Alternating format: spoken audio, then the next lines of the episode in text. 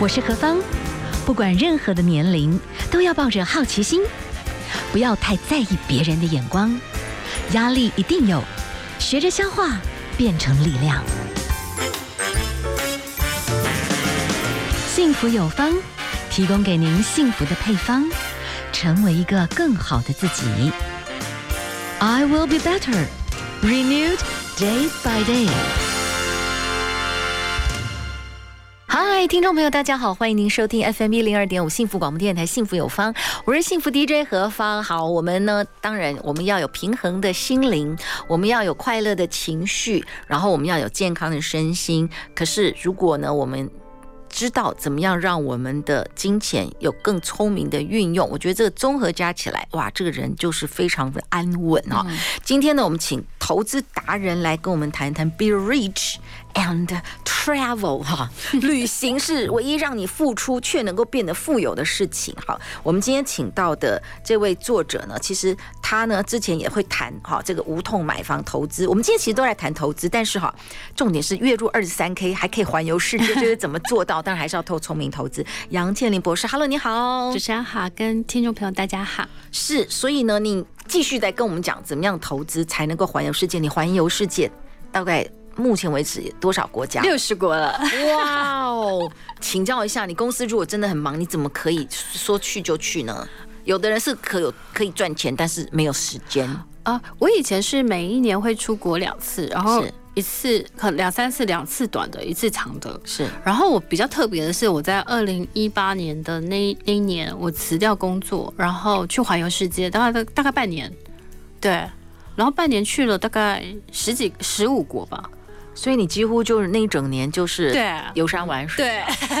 但是就之前也拼了很多年了，对对，对。所以二零零八，如果那个时候很多人在那个时期、嗯、那个最低谷的时候进去，你好好努力做投资，其实这十年其实是非常丰富的一段丰收人生了。好，所以我们就来谈一谈吧，哈。我觉得没有关系，所有的所有的波段哈，你永远不要期待，就是说它就永远都高，不会，它就是会有可能有一些事件就会跌到极谷。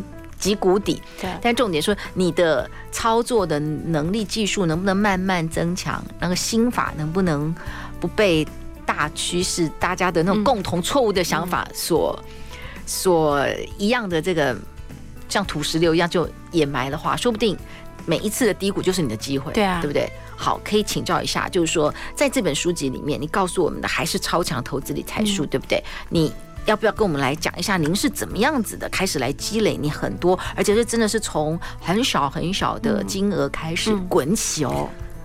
嗯，呃、我我其实常跟读者讲一个概念，就是其实我觉得有一个，就是很多人其实都会觉得呃小资就不能存钱，但我一直觉得其实你要有个心态，就是说呃，我我觉得你一定要呃想相信自己可以变有钱。那我有一个心法，就是说，呃，其实很多人都是，呃，每个月拿到薪水的时候，他总是说，呃，我把我就是，比如说房租、水电、生活费这些，我就缴缴缴，然后剩下的我才来来存。但我跟他讲说，你要反过来。你要一拿到薪水的时候，其实你要先考你要存多少钱，对，剩下才能去花。嗯，所以我有一个六三一理财法则，就是你当你拿到薪水的时候，你薪水的三十 percent 你要强迫先存存下来投资。三成哎、欸。嗯，哇，你是抓你是抓三成，我是抓三成。比如说你三万块，我就觉得你至少要努力九千。哦，对，然后你剩下的六成才能花在食衣住行娱乐，然后一成的话可能用来投资自己，比如说去学习呀、啊、买书或什么，然后或是买保险。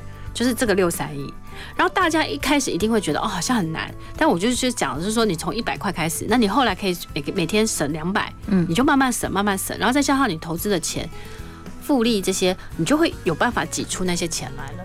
所以还是最重要的第一个部分，那个储蓄的概念，就就是存，不是说你先把所有的钱花完，剩下的人我再存起来，那这这辈子大概你也存不到什么钱。对对对对对，所以要我觉得其实。呃，就是越没钱的人，其实要改变很多人的心态跟习惯，嗯，所以你要强迫自己是先先设是就是设一个，就是说我要存下多少钱，然后其他才能够花掉。那这样你就会强迫自己，就是记账的时候，你才会强不强迫自己说，哦，你已经超过了，比如说你已经花超过六成了，那你要找出你的消费漏洞，就是你到底钱流到哪里去？因为很多人都没有记账，对，那记账的习惯不是要你记流水账，而是你要去找出你平常消费的漏洞跟浪费的漏洞在哪里。其其实有一些账本它有分类啦，然后去你可能就买一个那种有分类的，然后现在很多 A P P 都很好，对对对对对对对对对，所以就可以让你比较很快的就扫描出来说哦，你的那个特别拿这个类型的东西花的很凶，然后就可以稍微适度控制。好，在这个我们谈到月入二十三 K 也可以环游世界，但是它需要一个积累的过程哈。第一件事情一个观念就是你不是说我先花完剩下多少钱再存，不可以，这样你就存不了钱，存一辈子存不了钱。你 就算是二十三 K，你大 나가요. 三成大概就是六千块左右，对，就要先试着把它存下来。或者你说啊，你不会塞啦，你不会塞，那你至少一个月就先三千块，对，对不对？好，先从一个月三千块定期定额的存起。然后你的概念里面，你有谈到就是保守投资者，或有些保守投资就是你真的口袋不够深，也没办法被人家凹嘛，对不对？有些那种大盘啊，哈，这个主力他就给人家算一下，你很快你就没钱玩了，对不对？你有建议有一种叫做定存概念股，嗯。这个部分它有一些什么大概的逻辑？定损概概念股就是说，呃，我觉得其实就是它的那个。股产业是很稳定的，就比如说像是很多传产股，它都很适合。嗯，然后或是说，呃，金融股里面也有很多这种定存概念股，也就是说，它每一年的获利是很稳定的，然后它的配息率是高的。比如说，他今天赚了三块钱，他可能愿意配八成给你。嗯，因为他不要再投资在很多的，比如说在台积电，他赚很多钱，但是台积电它在未来的资本投设备上面，他要投资很多。比如说他今年可能要投资两百三十亿，等于他赚来的钱，他要拿去再投资。但是很多。的产业它很稳定了，嗯，所以它赚的钱很多。公司有时候它的盈余分配率就是它赚一百块，它可能九十块都分给股东。那你就可以去寻找说，哦，这种公司就是它赚钱稳定，但是它配息也高的这种这样，然后每年的殖利率可能都有四五趴以上。现在台股很多，其实很多都有已经有七八趴以上的哦，那很高哎。对，所以你看它已经比。定存多十几倍了，嗯，所以你就可以找这样子的公司来去做存股，这样子。是，大家就可以稍微从老师的书里面有一些推荐，大家就是其实很多网络上这些相关资讯也都会有，就高值利率股每每每一每一年都有很多人帮你整理好，对对对对，就可以稍微做一点功课了，这个真的是蛮值得。但是第一个，你第一桶金，第一桶小金金是需要有的 哈。其实真的也不是真的太难呢，在你书籍里面你有一些推荐，它真的也。不便也真的蛮便宜的耶，啊、有的可能一张两三万，对啊，你就买到了，有的还一张十几万，呃，十十十几块，一张一万多就有了。对，所以其实真的可以从这个部分存一存，就有天天哎三个龟，对啊，你都可以买几丢啊，对不？还不错啦，但是这可以试试看。好，另外一个部分哈，你有跟我们谈到有一些呃呃，比方说啊，我们现在台币在升值嘛，哎。跟股票哎也是有一些相关，对不对？好，我们先休息一下，待会儿呢再请教一下我们的投资达人哈。哎，就是很认真的投资之后就可以呢，从二零一八年这样子就加起来环游世界 六十几国，对不对？哈，对。我们的杨倩玲博士，我们休息一下，待会儿回来。FM 一零二点五幸福广播电台，幸福有方，我是幸福 DJ 何芳。好了，我们等一下哈，哎会来请教一下我们的杨倩玲博士，您对于旅行的很多美好的记忆。但是，一出国的话，其实我们的台币其实就是会有很多的汇率啊等等。好，再问一下，如果说台币升值的话，你觉得哎有没有什么台币升贬值啦？对我们有有没有什么影响？呃，应该是说，如果台币升值的话，它其实是对出口是比较。不利的，对，然后它对进口是有利的，所以其实最近，比如说，呃，台币升值的时候，你会发现说，食品股，嗯，这些内需概念股，它就涨比较多，嗯，它是因为它它嘛从国外进口的，因为台台币升值嘛，对，它付给人家钱就少了，所以它的利获获利会比较好，对，然后或是有一些抗通膨的概念股，比如说资产概念股啊，这些其实也会受受受制受受利于。台币的升值这样子，因为大家就会觉得说，哦，买房子可以保值这样子。是是。然后，如果台币贬值的时候，其实呢，呃，台币贬值的时候，对于比如说电子电子产业是最开心的，因为它的台币变变便宜了嘛，所以它的出口的竞争力就变强，这样子。是，所以对出口来讲，台币贬值当然压力就比较大一点啦。哈，好，反正就是这个部分，如果我们呃出出国旅行，有些时候你觉得以现在来讲，长期出国的人到底是美金？就先多还是少？呃、事实上我，我我自己会觉得这样，就是台币区间大概是在呃二十七到三十三是台币的一个区间。嗯哼，那我自己的个性就是，如果台币开始，比如说它跌跌到二九二八，我就会开始分批买美金。是对，因为我反正我逢低就买这样子。那等到如果比如说之后呃。就是美金转为强势的时候，其实台币比如说贬贬值的时候，然后我就会把它慢慢再把它赎回来。哦，OK，反正还是有一些你自己的操作心法哈，这个大概可以稍微了解一下。我们来看一看，你拼命了十年哈，二零一八年你开始大概用九十天的假期走了十五个国家，哎，那也蛮累的，其实。对，很拼。你怎么规划呀？你怎么规划？呃，其实我我自己那时候二零一八年，我有一个事，有两个事件是就是。让我会想要放下台北的一切，是因为我我外婆过世，嗯，然后我外婆从小是带大我的，所以我那个时候觉得很伤心，我觉得我很很后悔，就是为什么没有在外婆活着的时候对她好一点，然后带她去旅行，嗯嗯嗯，然后加上我自己那时候健康检查有一些状况，那我我在医院的时候看医生要等检查报告，你知道你知道在医看在医院等检查报告的时候，你人生的跑马灯都跑出好多次，然后那时候我心里在想说，我如果人生有什么。我没做什么会最后悔，那我那时候闪过就是环游世界，是，是，所以我记得那时候我在看完检查报告的时候，我跟医生说：“医生，我可不可以去环游世界？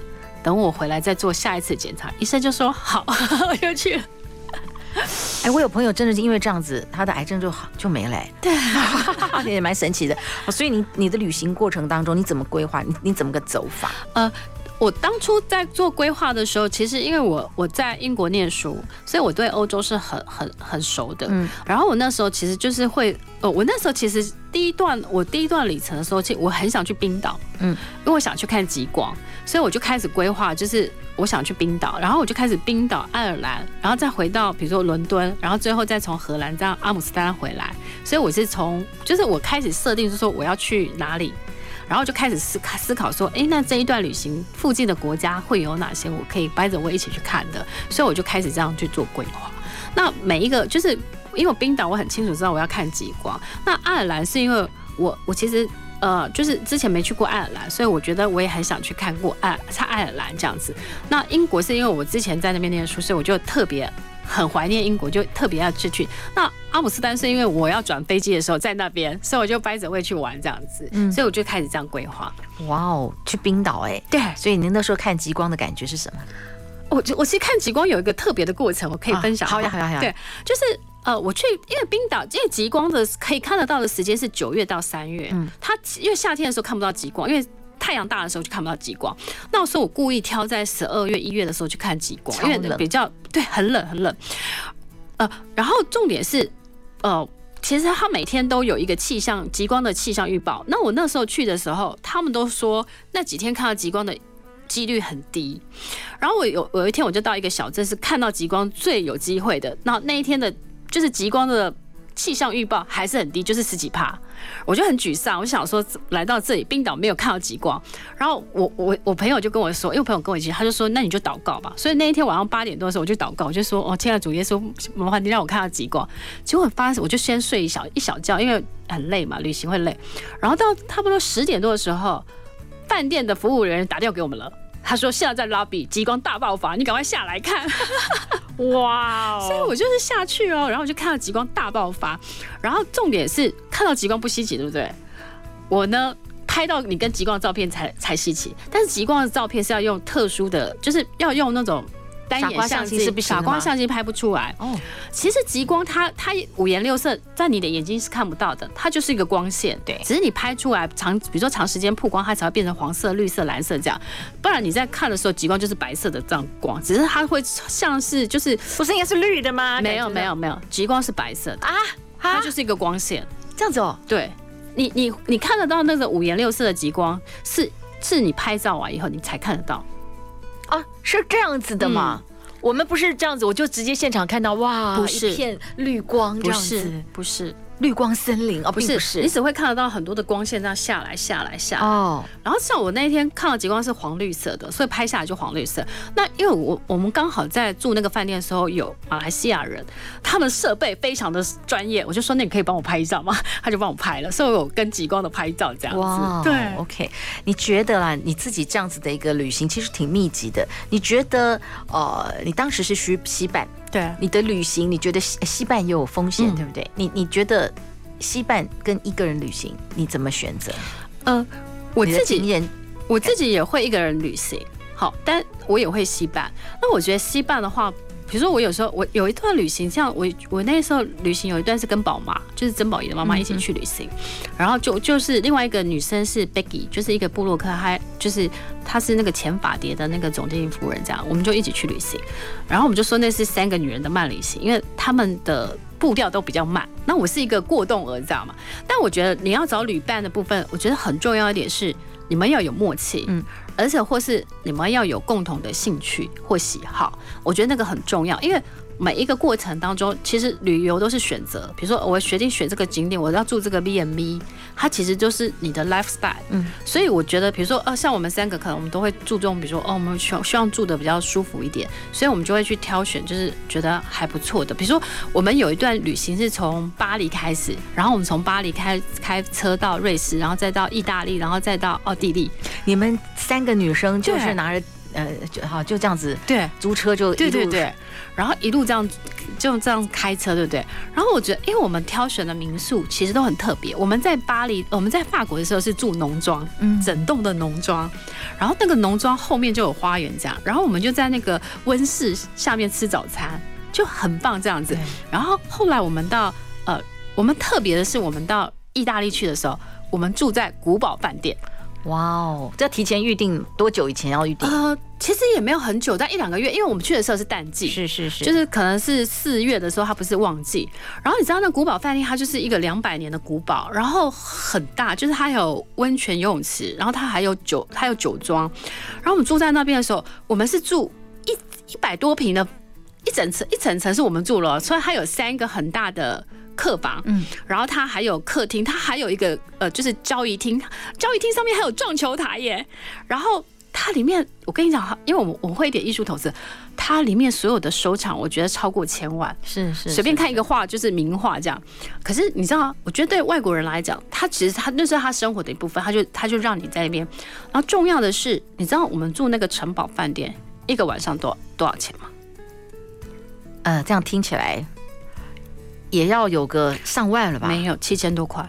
哦哟，那还不错嘞。所以我意思说，其实大家都以为旅行要花很多钱，其实不要。其实你避开淡旺季，然后你其实你其实知道说哦，怎么去订比较便宜。嗯、其实它不用花很多的钱，但是你可以享受的很好。那回到重点是说，其实我觉得旅伴很重要是，是因为每一个人都有喜欢的模式。比如说我们后来去意大利去五渔村的时候，那时候我记得我跟宝妈跟 Becky 还有 Becky 带他的小孩，所以。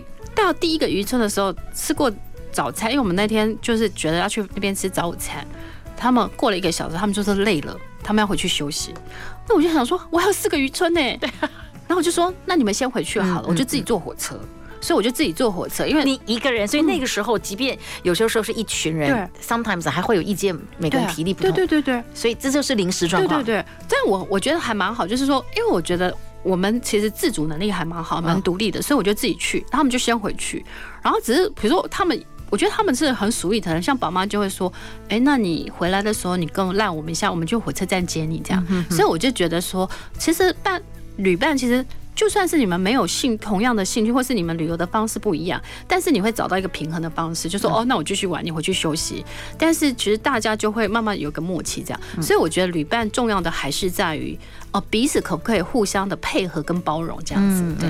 所以这些朋友也是因为积累一段时间，你大概知道就是说，没有。其实我是第一次认识宝妈，然后是我就这样子说着说着就这样子一起结伴出去了。对，因为那时候刚好有个。就是我，我刚好想要休息，那 Becky 也是因为他他们刚好发生一些事，是是，我们大概都在一个人生比较，宝妈因为生病嘛，是是，所以我们大概都在一个人生比较修复的状况，是，所以我们就决定要去旅行。然后在旅行当中，其实我觉得那个旅行对我来讲是一个蛮好的一个过程，嗯、就是说以前我的旅行是那种战斗。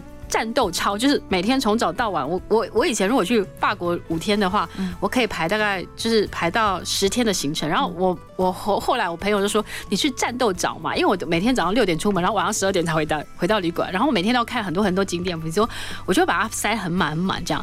但是我跟宝妈跟 Becky 他们去，我就会发现我学会一件事，就是说，呃。因为我以前都很怕说，我这辈子不会在这个地方了，所以我要拼命的每一颗、每一分、每一秒，我要榨干才会划算。对，但是他们会让我觉得，他们就会觉得没关系啊，我反正我就是顺着看，嗯啊，如果错过了没关系，我以后可以再来。嗯，所以他们就跟我不一样的方式。哦，我觉得慢慢慢的你会找到一个方式，就是说，哦，其实有时候慢一点。其实也很好，对对对，就是你才会停下来，然后你会看到不一样的风景，这样子。对，好，我们今天访问到的是我们的理财达人，但是呢，我觉得人生拼到一个阶段，有些时候是要有一个中场休息了，哈，可以这么说。好，我们休息一下，好，待会儿继续请教一下我们的杨倩琳博士来跟我们谈一谈哦。月入二十三 K 也可以环游世界哦。FM 一零二点五幸福广播电台，幸福有方。好，今天呢，我们来谈哦，哎，投资理财完之后呢，我们就要来。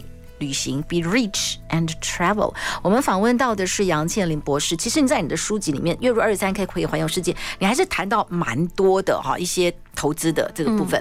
简单再问一下，比方说有特别股的部分，因为这个都是攸关于很多朋友，你可以用小小的金额，然后慢慢真的去累积出一些额外的金钱，而且用长期的投资概念，嗯，复利来讲，其实你觉得是划算？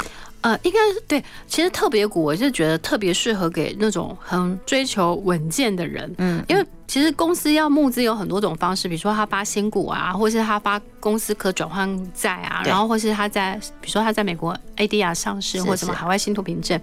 然后特别股其实就是一种方式。那特别股的方式就是他不会发新股去影响了公司的股本变大。嗯嗯。然后所以公司有时候会喜欢发就是特别股，然后可以去。有有是也是募资的一个方式，然后他就会跟你约定说，哦，大概比如说这个假设这个特别股可能在这五六年当中，然后每一年给你大概。比如说四趴的利息这样子，那也不错，啊，也不错，它就稳稳的这样。所以其实有蛮多像呃，就是大的企业都有了，比如说裕隆啊，或者是中珠，他们都会有这样子。嗯哼，对。所以就是也是稍微去 search 一下。对对对，其实网络现在有很多这种，对对对，你只要稍微问一下，会提供给你很多，会有很多热心达人会提供你很多资讯，然后你再稍微会诊一下，我觉得这个是蛮好的。好，所以呢，这本书籍里面其实呢，除了谈到真正是还是谈到超强的投资理财术啦，然后才能告诉你，就是说你才能后面才因为财务自自由，嗯、我们的杨博士哈，杨千林博士，你才能够让你自己有一段时间就是没有工作，然后去好好的环游世界了一段时间。好，其实还是蛮紧凑的，但是你因为有不同的旅，我本来去年还要去年还要再去环游世界了。我本来去年打算去瑞士，因为我姐嫁到瑞士嘛，我想要去瑞士，然后去中南美，然后去马尔地夫。结果我去年人生计划变了，就是我的瑞士变瑞穗，然后。我的中南美变中南部，然后我的马尔地夫变马祖，但是台湾也很美哎，就刚好借这个机会来来聊。台湾也很美了，但是我还是比较想要出国。没有疫情总是会过去的嘛，哈。您现在一直都在推广这个理财教育了，那你觉得，比方说事业高峰期三十 plus，还有一些要准备退休五十 plus，哈，那你觉得，就是说，不管是理财建议或者是旅游，嗯，因为这个每个条件真的不一样，好，有的你不能那么任性，对，你还是。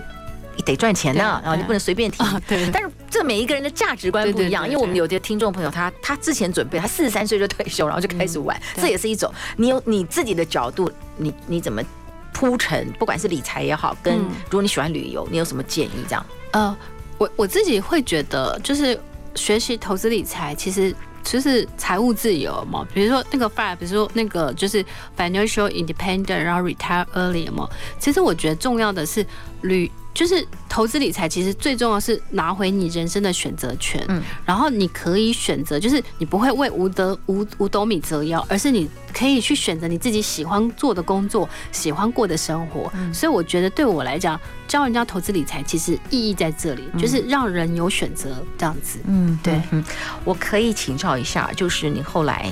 拼了蛮多年的啊，然后你觉得你要出去走一走，当然当时有一些原因，你的旅伴也都是因为人生当时人生到一个阶段，你需要放松，嗯，你需要沉潜一下，对，你需要让你自己有一些开阔的视野。你们选择的路线，然后有没有曾经某些部分你觉得超疗愈，你觉得很感动啊，很幸福这样？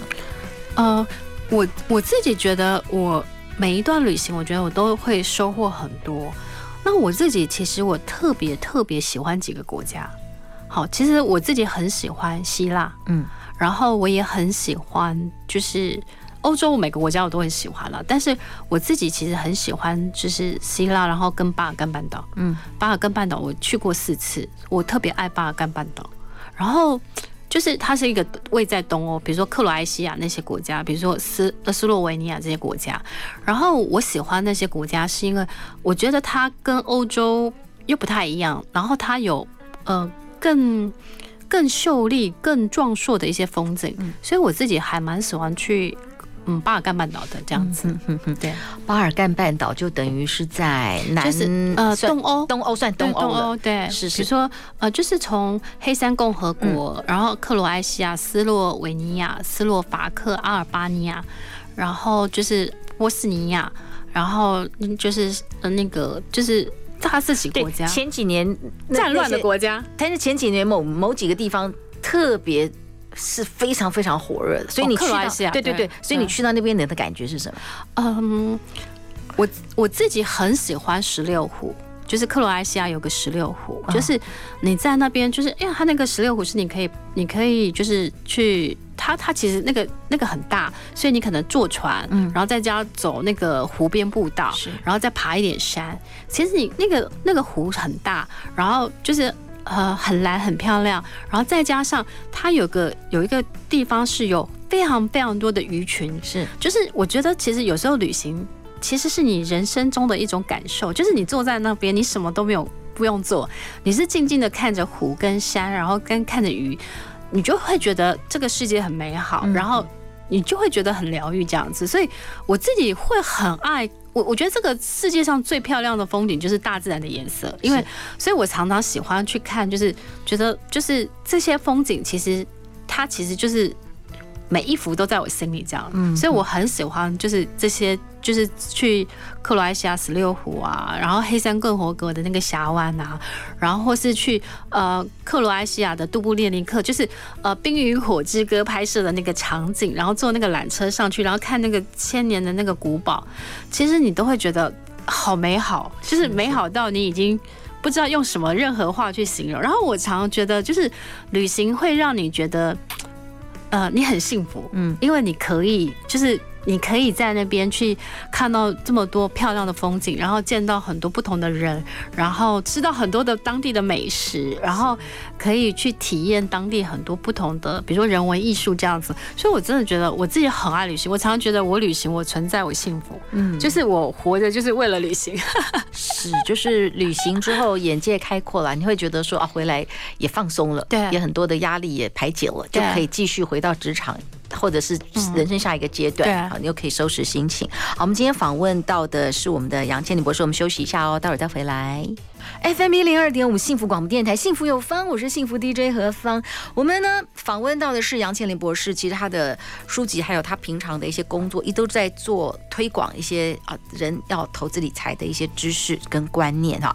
那当然对您来说最快的一件事情就是工作那么辛苦，然后也获益。盘点一下，哎，好，给自己一个好好放松的机会，就到世界各地去游走。好，你有一段时间游走了十五个国家，大部分都在欧洲了。哇，我们刚刚讲到，连这些东欧的，我们都觉得哇，这些地方感觉上很难去，对不对？很难去的感觉。对，我曾经为了办这个国家的签证，还写写信到日本大使馆去。为什么？这跟日本大使馆有什么关系？因为，嗯。呃，他其中有个国家跟我们没有建交，嗯，所以他没有台湾的大使馆，他只能够呃到日本去申请，所以我就我是自己用了英文缝啊，然后呃就是弄了很多，我自己写一写，然后寄到日本大使馆去，然后办签证，对。所以为了环游世界也是做足很多功课哦。OK，所以是有些特别的几个景点要特别，因为有些欧洲国家你你有你你因为很多欧欧洲国家我们是免签嘛，所以我们都不需要签证，但是有一些国家就要签证，嗯，像埃及也要签证。OK，好，所以您那时候去十五个国家，你大概花了多少钱？而且、嗯、其实我大概花了五六十万而已。OK，等于是找个刚，对，连住宿，对不对？我大概去了买东西，大概一百多天。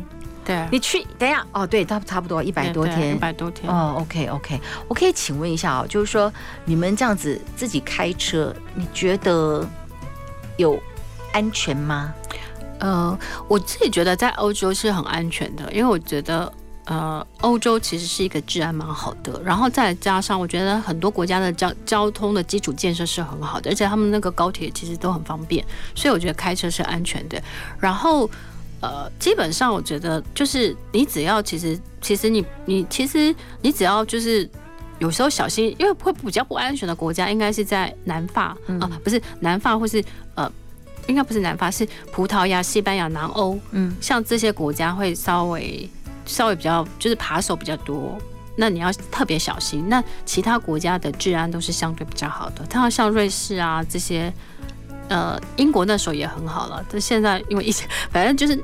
都是说相对都是治安很好的这样子，嗯哼，对。就你们的这个玩法，就是提前要做一些比较多的规划，至少饭店的房间，嗯，可能提前一个月，可能就会已经先定好。对。那是不是说某些地点，我就先大概就是租一个？因为你们三个人是不是租一个像一个 house 一样？对对对，我们都租 house，然后三间房间啊，做做菜这样子。对，像我们我们去就是比如说我做早餐，宝妈做晚餐。然后宝妈很神奇，就是她有从台湾带什么花菇、日本花菇啊、酱油啊，我得出国 带这边这边烘焙名家。然后是我们每天晚上，我们每天下午都会去超市，就是采买当地的蔬果，还蛮肉这样，就很愉快。就是就是，我觉得其实。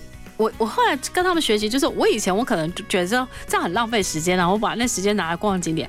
但是我觉得对他们来讲，我觉得那是另外一种另外另类的 long stay 的玩法，就是说哦，我可能像当地的人，我就去呃采买当地的食材，我就是来做三餐，或者我就是做。呃，早餐、晚餐，然后我就是呃，不要排行的那么紧，然后可能有空我就去市集看看，然后或是我就在这个 area 看看有没有什么这样子。我记得有一次我们住在那个法国农庄的时候，其实我们我们排的那个景点就是呃，就是法国的边界的一个呃 Coma 小镇，嗯，那个就是宫崎骏卡通一个很漂亮的一个场景。然后我们就是住在那个附近的一个，就是后来我们把它住农庄，第二天换了那个 house，那那个 house 其实离那个就不不远，所以我们那个比如说我们。傍晚的时候，我们就开到空马小镇去吃晚餐。然后那个时候，因为观光客都是白天比较多，晚上就就没什么观光客，然后就很舒服。而且那个时候刚好白芦笋的季节，所以我们就吃到白芦笋，你知道？而且白芦笋还有三种口味，所以我就觉得，哎，其实，然后你喝，比如说喝法国的那个啤酒，这样，我觉得整个人是很，就是很舒服这样子。是，我可以请问一下哦，就是说你们这种的玩法，呃。就等于是你们从头从一个点，然后就开始租车，就一路跟着走走走走走走走，全部就是车子就都停在你们所居住的那附近，就是这样子。OK，那你们这样子行走，你们有没有碰过一些觉得非常非常呃需要特别注意的事情？如果以驾车来讲的话。我觉得都都还好，都还都还好，因为可能都是靠在高速公路。有时候，有时候当然你会有时候找不太到路。比如说有一次我们要去呃那个呃意大利有个葡萄庄园的时候，因为它是在比较山上，然后那个山路很难开，所以我们有时候还会觉得说，哎，我们是迷路了这样子。所以其实有时候就是特就是比如说比较偏远的地方，其实你比较难找到的时候，就会花一点时间。那大部分的时候都还好。OK，哇，感觉到欧洲的话有不少美食啊，美酒啊。我们在奥地利的时候还住到一个那个就是呃山上的农场，然后他们是有养牛奶的，所以还可以去挤牛奶。哇，对，就是最新鲜的牛奶当成 就在阿尔卑斯山。哇，有看到那个壮丽的阿尔卑斯山？有有有有有，就是有，就是我们住在那个山上的农庄。你你知道，我觉得有个特别体验，他们有自己。其实他们那个就是等于是农场嘛，他们就有养牛，他们就会有，就是你可以去挤牛啊，然后或是他有很多乳制品，比如说做起司或者做牛奶或者是怎样。那我觉得最特别是那个那个农场的主人，他们在前面就是有一个，他们做了一个这个这个叫做什么？悄悄哎，那个叫荡秋千。是，是你你这样荡秋千的时候，你对面就是阿尔卑斯山。是是是。所以你那种感觉就是你在阿尔卑斯山上荡秋千，我觉得很美好。哇哦，OK，但是那个农那个农场一个晚上一个人大概也是两千多元哦，真的这么便宜啊！啊，所以真的就做足功课。对，其实他们现在都可以在那种 Airbnb 都可以找得到。其实其实我觉得很多人都以为说旅行会花很多钱，事实上错的。像我去欧洲旅行的时候，其实我机票也是买很省哦。其实我还我因为欧洲当地有一些呃就是廉价航空，所以我比如说我从呃我从台北飞到那个比如说。阿姆斯特丹对不对？我可能搭和航，可是其他段我都是当当地的联航，那他们其实一段都一两千而已，其实其实很便宜。嗯、所以其实我，然后其实我觉得在欧洲，其实其实你去超级市场买东西，食材也不是太贵的。我觉得最欧洲大部分的人会觉得比较贵，应该是他的住宿。但是因为住宿我们都是住民宿，所以相对。而且我们不是旺季去，所以淡季去的时候，其实你相对，我觉得淡季去有个好处就是你的选择很多，然后你相对价格比较便宜。是对那种轻退休的朋友，或者是我们的工作渐渐不一定每天要在上班，也许这个都是很好的资讯，可以好好的去会诊一下哦。好，我们今天哈非常的谢谢我们的杨倩玲博士跟我们来谈到旅行，而且在那种不同心境下的旅行，到了很多地方去的那种美好。非常谢谢你给我们的另外一种生活的视野，大家可以继续努力。当然最重要的还是要做好投资理财的一个规划，才能够有一个轻松余的多出来的钱可以轻松，但是。也还蛮省钱的这种玩法，就对了。非常谢谢你跟我们的分享，谢谢，谢谢。